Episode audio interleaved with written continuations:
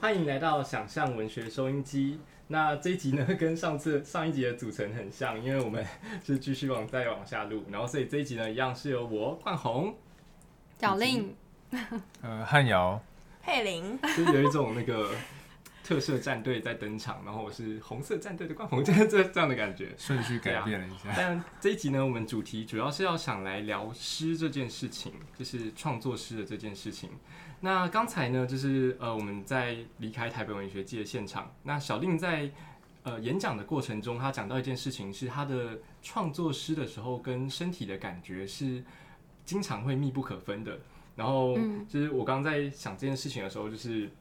呃，会发现其实每个人创作的方法很不一样。那以我自己而言，我几乎是 完全放弃了身体的这部分，所以对我来说，写作是呃我。接到一个主题，那我想说，哎，那我要在两百五十个字内，我在两千五百个字内写完，所以我大概五百个字一段，那总共就会有五段。那第一段我要吸引大家注意力，所以怎么写？第二段要怎么样？第三段要怎么样？最最后一段要收尾。那是用这个就是很机械的方式去做写作的安排，那会想要去试图在每个段落中做连接。但小令写作的方式很特别，然后小令要跟大家分享一下吗？就我我刚听完冠宏的。那种我真的觉得我我完全没有办法，因为我我太依也不是说依赖身体，但是我 但我相信我们的美学是可以交流的。没错，就我需要跟我的身体一起工作，就我没有办法割除我身体感受，然后去写作。就譬如说，嗯，声音也好，气味也好，就是只要动到五感感官的，然后或者是嗯各个部位、内脏或者是外外在的各个器官，我都没有办法。去 去那么严谨的划分说，OK，好，第一段五百字写什么，就是没没有办法，我我就是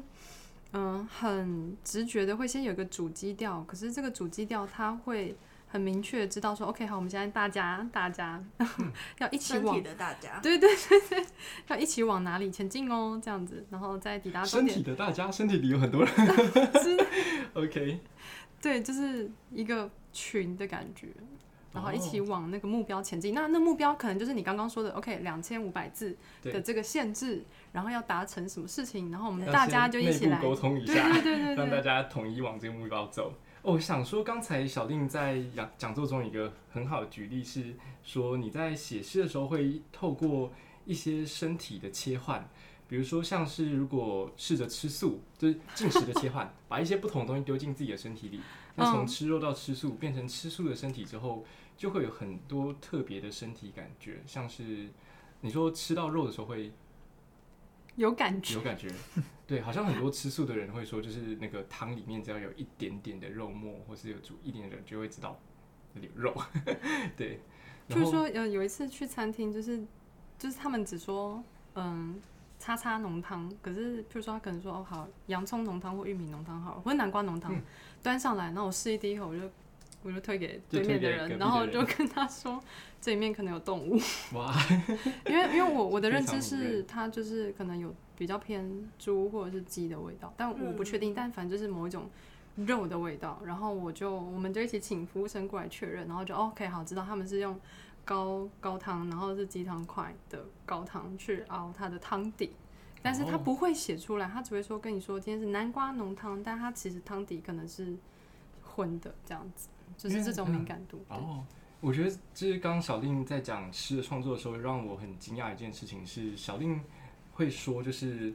呃，你会觉得自己的身体是一个很大的空间可以去探索。对，然后跟我的经验比较不一样，是我跟我我一直都觉得就是。呃，诗是一个很需要去探寻身体性的文类，就是你你必须要很认真的去感觉你的身体感觉到了什么，然后才有办法写诗。但有一些诗人比较不是这样，就是我之前有跟其他诗人在聊天的时候，呃，他主要创作蛮特别的，就是他会去试着结合一些现在大家会听到什么区块链啊，或者 NFT 之类的，所以我们就聊一些就是什么 Polygon 链啊，聊一些很快 让我们很快乐的事情。然后我在听到那个小丁的讲法之后。才意识到一件事情是，呃，像我们这些可能不是那么介意有一个赛博格式的身体的人，就是我们不介意，就是我脑袋后面装一个晶片，然后这晶片可以连到网络上什么之类的人，或许是在本质上我们并没有那么喜欢自己的身体，就是在大部分时候我们觉得自己的身体是狭窄的，然后没有什么东西可以去探索的，然后。所以我们试着想要去跟科技结合，然后很认真的研究外在的东西是怎么样的，然后才真正的觉得说，哎，世界是广阔的，因为没有往内找过。然后像小令会有哪些方式去？哦，我自己很喜欢一个样子，是我后来才观察小朋友，因为小朋友对身体的探索超级的热情跟敏锐，就是你如果看到一个小朋友，他们会拿着东西在甩。然后会在地板上打滚，然后会翻来翻去，然后会自己去撞墙，有一种很纯粹的，对，就是有一种很纯粹的对身体探索的热情。因为对他们来说，一切都是新的，他身体从来没有这样子感觉到某些东西过，他从来不知道说我把手折到背后的时候是这样的感觉，所以对他来说那个探索是新的。但我们都很老，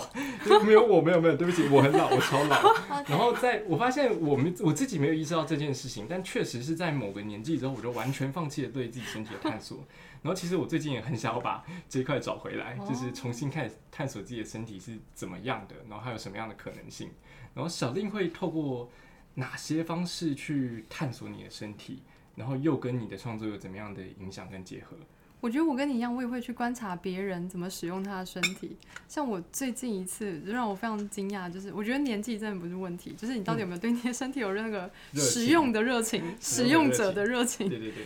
就是。我我们去，譬如说去理发厅或者理发店，然后你看到那些，嗯，他们可能是就是嗯教育合作那个教育合作哦，让刚从技职出来的对对对去练习，对对对，然后然后他应该是一位嗯非本国人的很年轻的女生，但大概二十出头吧，然后他就去帮一位客人准备要洗头。然后就好像被突然又被主管说，你先不要洗它，你要洗前面那个，那个先来这样。然后他就他就只好就是再去拿毛巾，因为刚刚手上那条已经扑到人家身上去了，对，就不能再用。然后呢，我就发现他一转身，然后简直就像是走秀舞台，然后就一个人，全全法廊就只有他一个人高举双手。然后摇摆的走过去拿毛巾，我想说哇塞，就他那瞬间在我心中变成女王，就是他对他身体的那种使用自如。当下那就是一个时尚伸展台。对，没错。然后就哇，好酷哦！我很想看他一直拿毛巾，就是会不会一直那样走过去？就是他是很欢快的，就他没有，他可能没有认知说哦自己是一个服务者，或者是自己只是一个被人使唤者。他可能就是哦，我现在要拿毛巾了，毛巾在那里 这样子，然后就很快乐的过去拿。然后我就很喜欢观察别人的身体，然后觉得哇，为什么那个人会那样用身体，或是他那样用身体，是不是因为那一动会影响到下一动，所以他就会嗯有意识，或者是身体已经被输入那种嗯你说城市也好，设定也好，或他自己使用上习惯，所以当你跟不同人生活的时候，你可能会有不同的习惯需要磨合，是因为你们一开始的设定并没有调整好，或是你们一开始设定本来就是需要沟通的。所以我觉得使用身体这件事情很好玩，然后我觉得嗯有很多的记录，譬如说我也会就很随机的像写日记一样，然后就写说啊刚刚是怎么走到从这里走到 A 点走到 B 点这样，我就会觉得那个不同的改变或是那种微调其实是有意思或是有趣的。小令还蛮常在讲座里面提到身体这件事情嘛，然后我就一直记得有一次。好像也是刚好听到小叶的讲座，然后你就讲了关于就是身体的探索这件事情。然后记得我会后结束就跟小令说，我最近最大的身体体验就是因为我一直坐在椅子上写论文，所以我最近腰酸背痛这样。然后就是就是如果要说有什么身体经验，可能就是我背的爱好之类的。对，然后我最近有写过类似，现在有有点蠢，而且但。反正就是跟肩颈酸痛有关的事，这样。然后 应该是应该说，就他他的真理性比较不是一种很轻盈或是一种高度觉知的状态下延伸出来的。有时候反而是因为这个身体失调了，所以我们才再度意识到身体可能你受伤了，或是说你的姿势不对，或是说可能因为有什么外来的因素，或是说你最近有什么事故。让你的身体特别的呃发炎，或是说有一个伤口在，然后它反而会凸显某种身体性的东西。就是对我来说，我的身体觉知可能常常都是从痛觉出发的。哦，对，会有这样的感感受。像刚刚冠宏说到空间嘛，然后就是觉得自己的身体空间很狭窄。我最近也是因为摔倒。这件事情，然后我才意识到，哇，原来我身体可以这样打开一个空间。等下不要打开这种空间比较好，因为那个是没有办法控制，就是我可能真的不平衡太严重，然后其实基本上是有点半飞出去，然后我是手，嗯，手手手的内侧，然后跟手肘，然后到膝盖，膝盖整个把裤子磨破皮，然后呃磨破洞，然后膝盖破皮，然后另外一只就是后面着地的膝盖跟那个胫骨，它是大淤青。然后我就带着这样的开口，忽然打开空间，然后就去做我该做的事情。然后那时候我真的是蛮惊讶，因为在打开这个全新的空间，然后以及包含它后续的愈合过程中，我发现这个真的已经超越，这个完全已经超越你说大脑或者是有意识的，然后有理性的在控制，或者是任何意念叠加上，就是完全超越。所以我就觉得就是太奥妙，就是。身体这个东西真的，你说很好玩也是，然后或者是你说它有很多可能性也是，嗯，所以我可能光玩这个就玩不完，就是还还没有办法去玩到赛博格的身，赛博格性的身体这样。嗯，然后汉瑶好像在那个接触小令的创作的时候也有蛮多的收获，还要聊吗？没有，就我觉得其实小令那个身体这个课题，其实包含了一些，就是等于是身体加上某一个语词。这样的身体，其实这样也算一种赛博格吧。就是你可能是用，呃，那个，比如说电脑的语言，然后延伸出某一个城市指令这样。可是小令他可能是至少在面对这首诗的时候，他会用，比如说加了一个语言这样。比如说，我看到他有一些诗，比如说他说，那个贴纸人间，这就是这个。我们今天谈论的这本书呢，叫做《监视器的背后是弥勒佛 》，忘记讲书名了。忘记讲书名了。哦，那我记得它应该是第一本诗集里面就有贴纸这个意象，就是你贴在公车上，贴在哪里，然后撕掉，慢慢就不粘了。嗯，这个其实是很很很诗意的一个意象，然后也跟你的担保、跟你的 对事情的固着性可能也有关系。对，那就是这个是一个文学文字中在描述身体，但是你仿佛就是。你的身体跟这个词就粘在一起，然后你用用这样的一个状态再去面对你跟母亲的关系，就会变成是贴纸人间。然后我觉得就说那个身体加了一个词，哦，加了一个形容词，甚至加了一个介词连词，都可能改变你的存在的状态了。我就是我我不知道我读你的诗，我会想到这些，就是说你的那个身体的延伸，好像不只是说装了一个义肢，装了一颗那个植牙这种的。其实还抓抓了一些抽象的东西，对吧？我觉得像贴贴纸人间的话，你说三十岁以后充电器的线就断掉了，哦，那我觉得这个这句话就好像好像是很实很固体的东西，但其实它也是很抽象的东西。然后就你很喜欢玩弄这种暧昧性，其实那是你加上那个词语创造的。我觉得我是真的蛮喜欢贴纸这个元素，因为像我们会以为说，OK，好，我现在眼睛眼前就是看得到那个杯子好了，那可是我们会觉得这个杯子我可以拿起来，它是立体的啊。但是其实等一下你没有在这个杯子面前的时候，它在你脑中如果要重新放映回播的话，它真的就只是像一个贴纸般存在。对我而言，在我的世界里面，它就只是一个 OK，好，我现在眼睛闭起来，然后我要重新召唤回这个杯子的存在，那。它的那种分量，真的就只是一片杯子的贴纸贴在我脑海中的那个印象场景。嗯，而且我呃，这是题外话，但是我跟小令的记忆都不太好，然后所以我们对于我们来说，那个贴纸的背面粘胶没有很紧，贴的时候会掉下去。对，或者这地方如果太湿或者太干，然后反正吹吹，它可能就是不久它自己就会剥落，会有一个剥落的痕迹感在。哦，我对小令有一个非常特别的印象是。呃，我第一次听小令演讲的时候，你是用一个比较平的语气在讲，然后分享你的创作经验。然后听到一个东西，我突然吓到是，你开始念你的诗的时候，你会对身体的探索，也包含了对声带的探索。对声音的探索，嗯嗯，然后那时候你分享是说，就是呃，对你来说，每一首诗有不同的适合的念法，然后所以 小丁会很多种不同的声音的表现方式，有没有这个荣幸可以听小丁对我们的观众念一首你喜欢的这首诗，在就是呃监视器的背后是弥勒佛里面的其中某一首诗？哦，好啊，那我念过手这一首好了，因为过手这一首也是那个嗯。哦，我是这本是在双喜出版的，那嗯嗯，编辑是陆纯，那陆纯说他也蛮对对这一首也是蛮有感觉的，所以我念这首跟大家分享。嗯，过熟，活得惬意松散，像折断一根骨头，马上能长出新骨。就这样凭空折出另一副自己，再把他赶出门见人。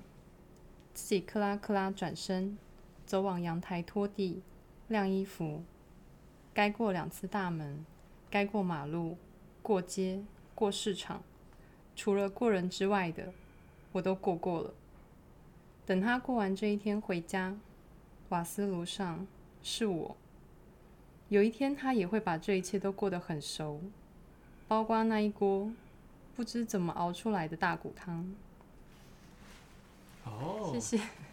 哦，因为我听说一件事情是那个诗很重视音乐性，然后好像是向阳老师讲的，就是诗人向阳老师说，就是好的诗可以用，对，没多蛮多人讲过，但有有讲过，就是好的诗可以用舌头来品尝。嗯，对。然后那小令在创作诗的时候，你是会边写边念吗？还是会？我最近口腔黏膜就是受创蛮严重，这也是某种身体探索吧？为什么都是对，因为手？太酸的。对我最近喝太多，就是什么洛神花茶，或者是就比较偏酸的东西那类的。对，然后就是像受伤就是一个开口嘛，我们觉得就是空间打开，然后我觉得就探索这种受伤的伤口处等等。然后像刚刚你说到那句，我也很有感。我觉得用舌头品尝一首好诗是。完全没有问题的，而且是完全充满各种可能性，而且有不同的人、不同的年纪、不同的身份背景，他们的舌头，他们能够品味出来，会是绝对完全不同的滋味，就算是同一首。嗯，所以其实我自己在回头品味我这 我这几本或者是这几首诗的时候，每一次念的感觉也都会很不一样。那嗯，在在就是在嗯。测试声音的质地差异，我觉得有时候，嗯，譬如说刚刚这一首好了，过手这一首，嗯，我觉得跟当下身体状态当然也是不同。然后我我自己在玩味那个音乐性的时候，这首我改过蛮多次，就是很多细节，像我刚刚在念的时候，他明明最后一句就是写不知道怎么。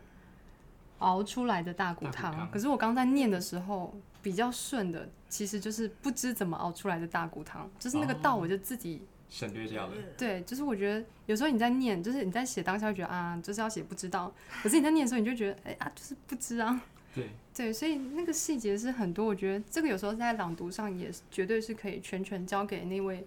用声音诠释的人。对，没错，用声音诠释的人自己去。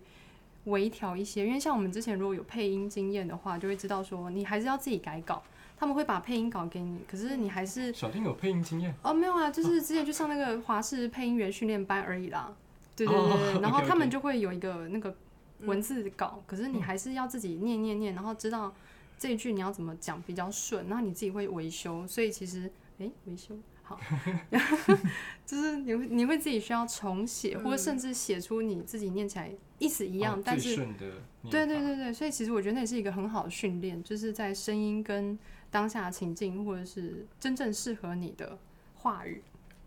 对那种自然感，自然感。我觉得那种自然感其实真的蛮重要，或者说它虽然是一个好像自然而然的东西，但是它可能可以经过不同的培训或是个人的意识再去调整那个声音的质感。然后我记得小令之前好像也有办过类似读诗会的活动，然后去那可能就是讨论一点诗作的同时，可能也讨论每个不同参与者的声音质地。然后我觉得这东西还蛮好玩的。然后我有一点印象，就是小丽那时候有有提到，就是我的声音有一种隐忍感嘛，就是有一种隐忍感，对，就是好像忍着某些事情的感觉，对对对，类似这样，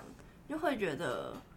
呃，虽然我自己可能有在写诗，但我并没有那么习惯念自己的诗，或者是念别人的诗这件事情。然后我觉得，对于声音的掌握跟对于某种作品之间，它会有一种隐隐约约的互相关联性，或者说，我觉得，呃，比方说标点符号好了，就是小令的作品，其实是一个就不太会特别用到各种冒号、破折号或是太大量的句号，其实是一种很轻快的跳行。嗯，然后我觉得在这种，嗯，可能从声音的选择跟像标点符号这种形式的选择，它其实某方面也是在调整那种调频，或者说调整你跟自己声音的关系，跟自己身体或者作品关系的某种媒介。对，嗯，我好奇一件事情是，呃，除了呃听觉上的，就是因为念出来会有声音嘛，然后同时还有就是发声上的。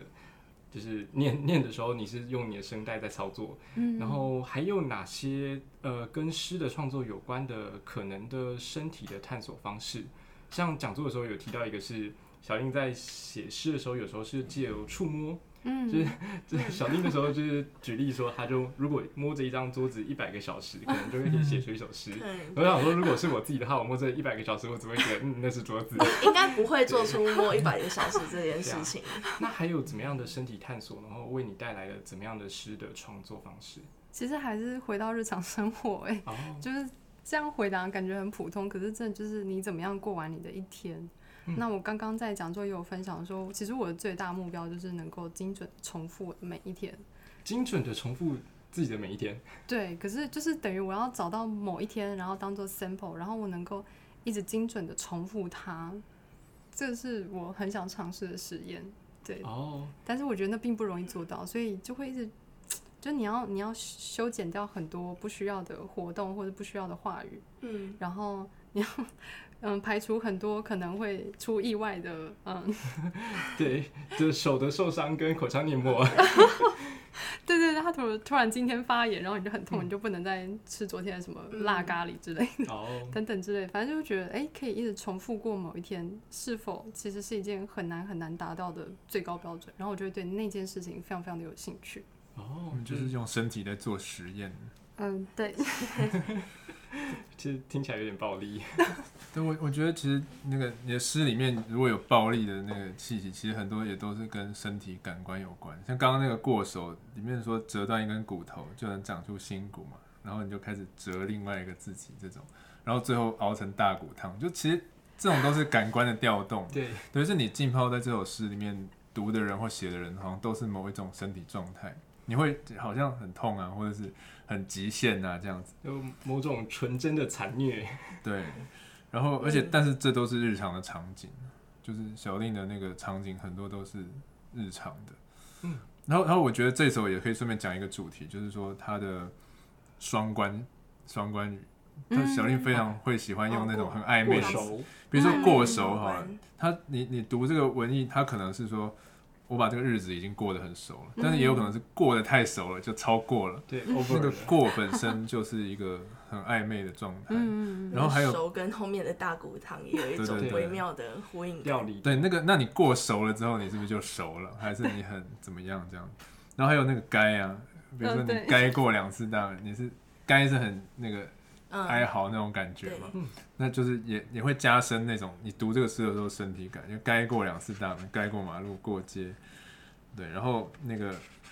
除了过人之外的我都过过，就把那个过这个字发挥到 各种各种可能性都有，所以应该说你如果用舌头去品尝这首诗的话，就是你会有很多种尝法，你可能就要一再的去去咀嚼这样子，就是好多好多首都是这样啊，像。还生，嗯，还是还生，嗯，哦，那是贴纸人之间，还是贴纸的人间？哦，其实这些都都很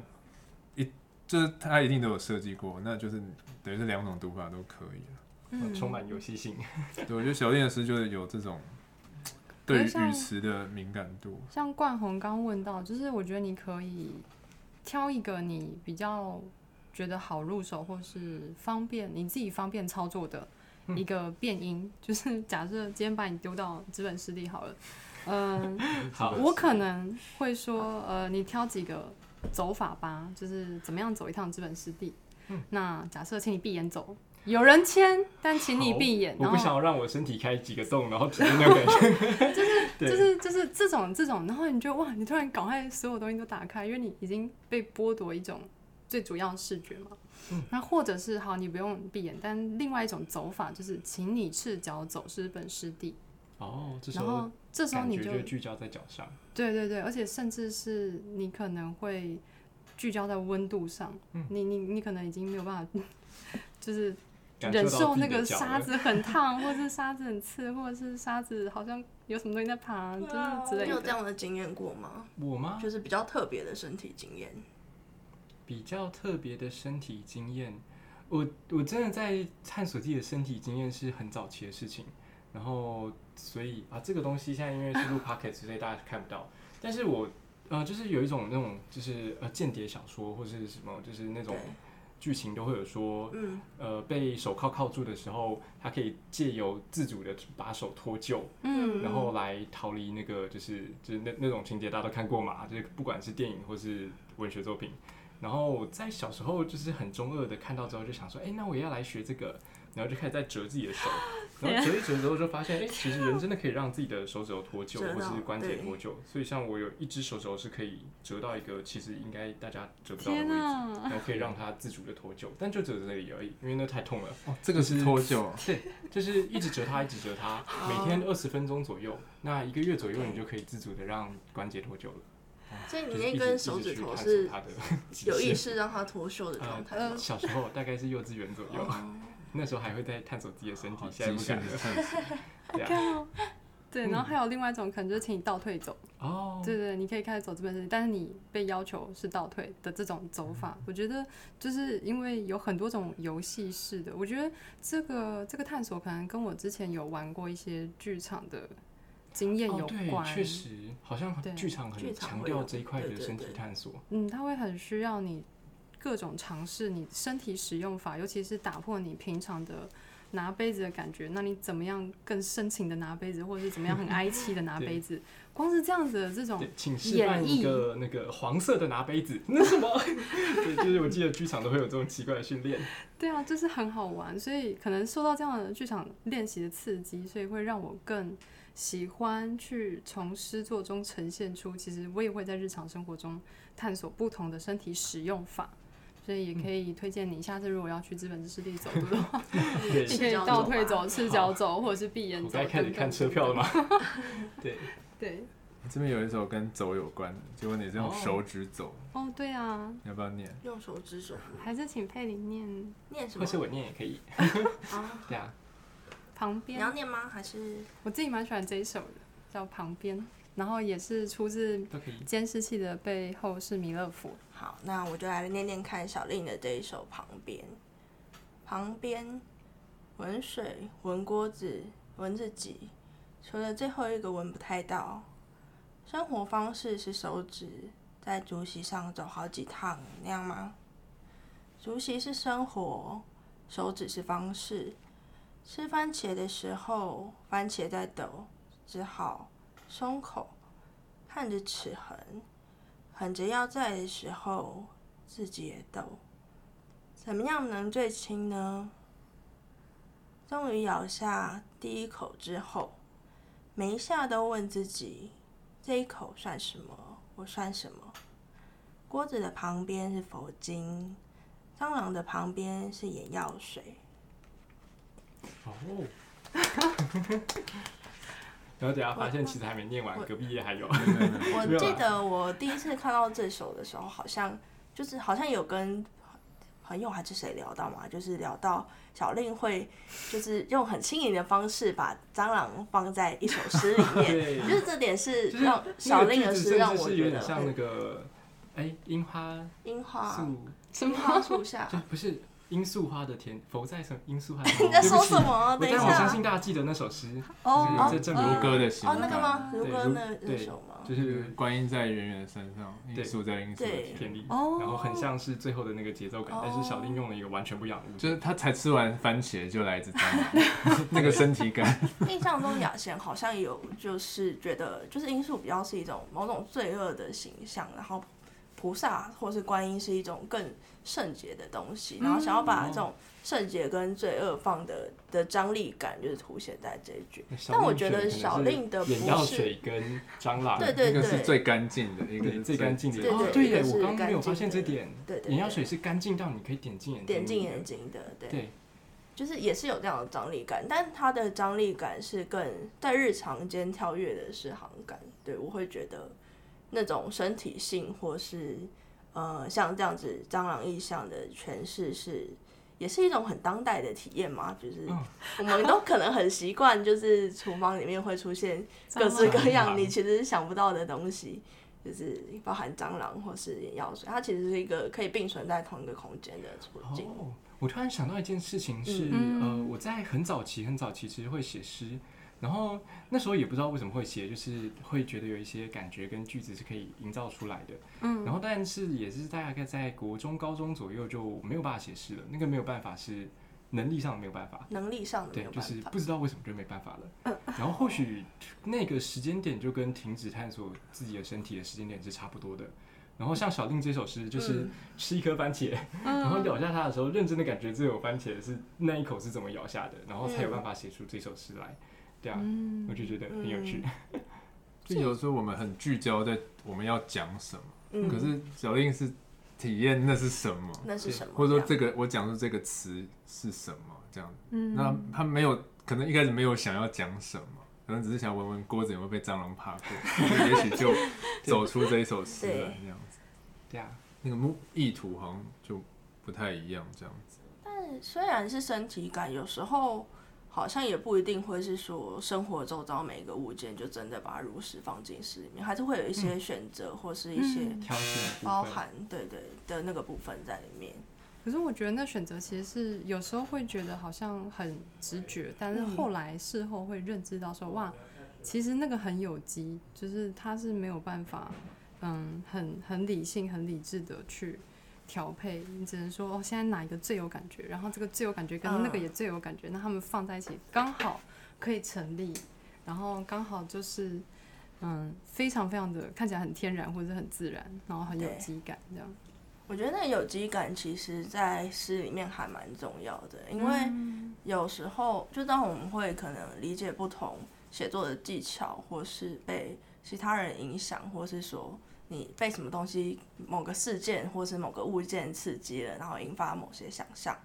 但就是常常有时候会有一种就是不小心被自己困住手脚的感觉吗？就是你可能想写某个，假如说我想写一个蟑螂的诗好了，但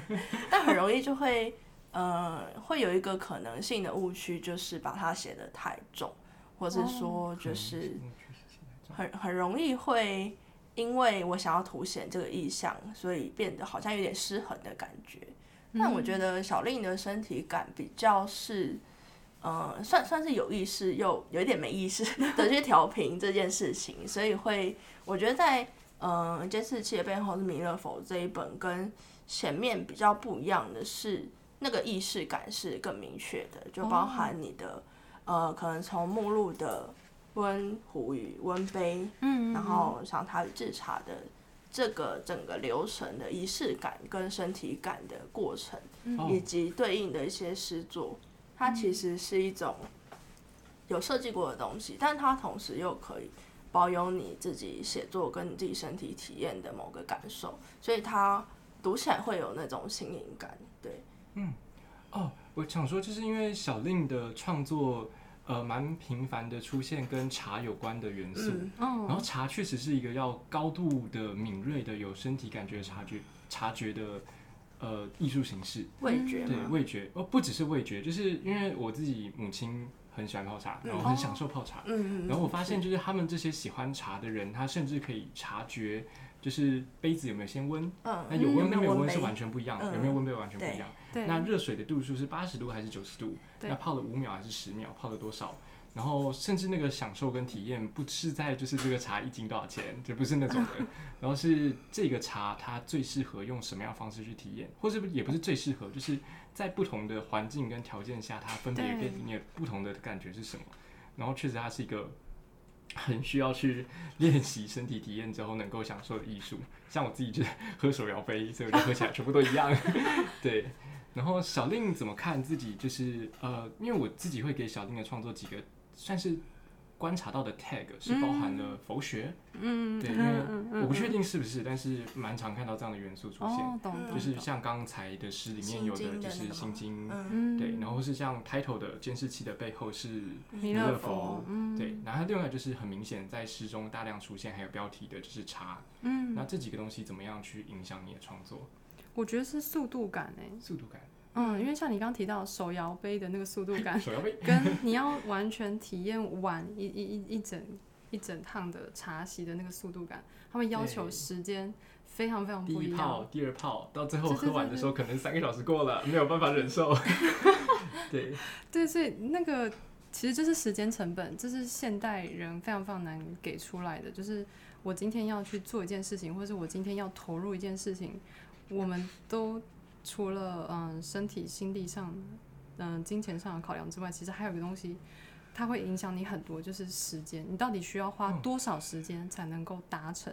或是你要花多少时间才能够得到？如果今天跟你说你要花一辈子的时间才能够得到，你就会觉得，等下你在说什么？等等的，时间喝这口茶，对对之类的，或者是嗯，你要花多少时间才能够等到这株茶树长长好？哦，或是等到这块土地养好？或是等到呃这位拉胚的师傅把胚烧制好，或者是他自己就是磨呃拉好，或者是嗯做好，就是他都是很多，我觉得很多东西都需要时间等待。但是因为我们现在非常非常没有办法付出太多的时间成本，然后很多东西就会变得很，你说很有速度感也没错，就是科或许是科技，或者是那种比较零碎一点，对，或是很很快的拼贴，然后大量的复制，或者是大量的。嗯，哦，可是它会有一种另外一种的美学，但是我我可能没有办法。在此牺牲的就是我们对身体的感觉，其实被限缩了。对，它就是要求你身体就是一定要付出那样的时间量，才能够得到那样的东西。所以我觉得我自己在写这一本的时候，它真的是一种已经到了一个时间很饱满的状态了，然后真的是可以来。